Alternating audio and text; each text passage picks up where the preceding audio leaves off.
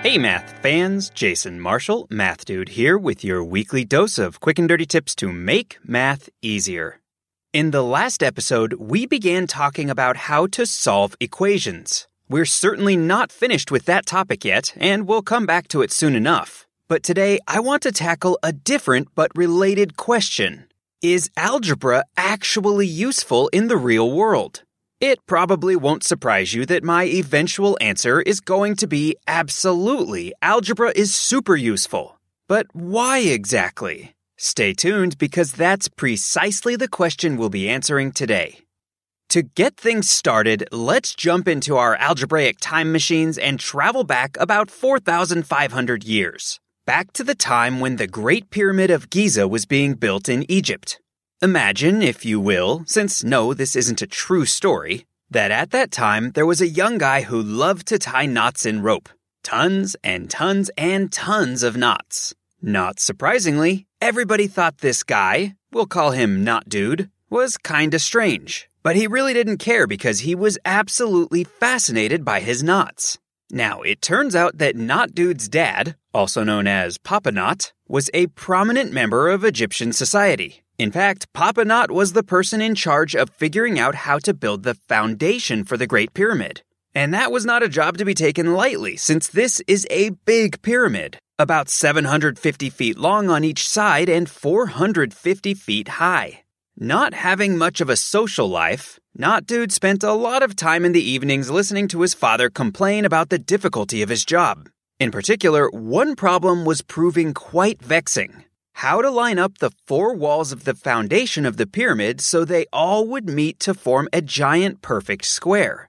After all, without a perfectly square base, the pyramid wouldn't be a pyramid, it'd just be a mess. What's the key to getting the foundation to come out right? Well, Papa Knot knew that if he could come up with a way to make sure that each of the four walls came together and formed perfect corners known as right angles, the kind you see in the corners of a perfect square, then his foundation would also be perfect. But for the life of him, he couldn't figure out how to do it. When Knot Dude heard his father describe this problem, he got extremely excited because he realized that he had made a discovery several months earlier during one of his knot tying frenzies that solved it. All Papa Knot needed to do was get a single piece of rope and tie 13 evenly spaced knots in it one at each end, and then 11 more spaced evenly between the two ends. If he stretched the rope out and folded one end up after three even segments, and the other end up after five even segments to form a triangle, he'd end up with a very special triangle in which two of the resulting sides always form a perfect right angle. If you're having a little trouble picturing what I'm describing, check out the picture I've included in the web article version of this podcast. This is MathDude episode 154 at mathdude.quickanddirtytips.com. Back to our story, Knot Dude also discovered that the rope doesn't have to have 13 evenly spaced knots in it for this to work. It also works if the rope has 25 or 37 evenly spaced knots. In fact, he found that any number of knots would work so long as the lengths of the resulting three sides of the triangle, which we'll call lengths A, B, and C, satisfy the equation a squared plus b squared is equal to c squared, where a and b are the lengths of the sides that form the right angle, and c is the length of the long side of the triangle, called the hypotenuse. In other words, Knot Dude found an algebraic way to look at this problem too. To Papa Knot's great joy, this bit of mathematical insight was exactly what he needed. It gave him a way to form a right angle that he could use to lay out the four corners of the pyramid's foundation. Afterwards, huge celebrations ensued and a merry time was had by all, since the great dilemma had been resolved. With math, I might add.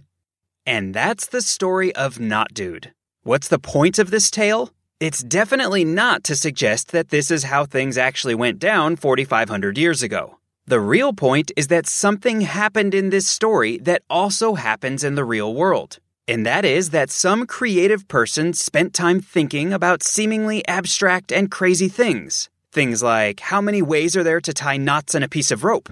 What interesting arrangements can I make from this? Is there some way to use algebra or some other kind of math to write down and share what I've discovered? In other words, some creative person starts by spending time thinking about abstract math. And sometimes these abstract thoughts end up having important real world uses. In fact, the algebraic equation that Knot Dude discovered, a squared plus b squared is equal to c squared, has so many important uses that it's now quite famous. You probably know it as the Pythagorean theorem.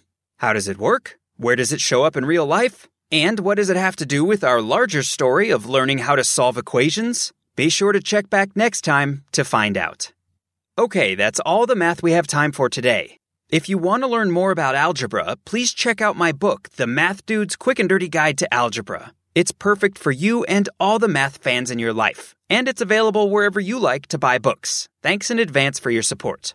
Remember to become a fan of The Math Dude on Facebook, where you'll find lots of great math tips posted every day. That's at facebook.com slash the math dude. You can also find me on Twitter at twitter.com slash Jason Marshall. Until next time, this is Jason Marshall with the Math Dude's quick and dirty tips to make math easier. Thanks for listening, math fans.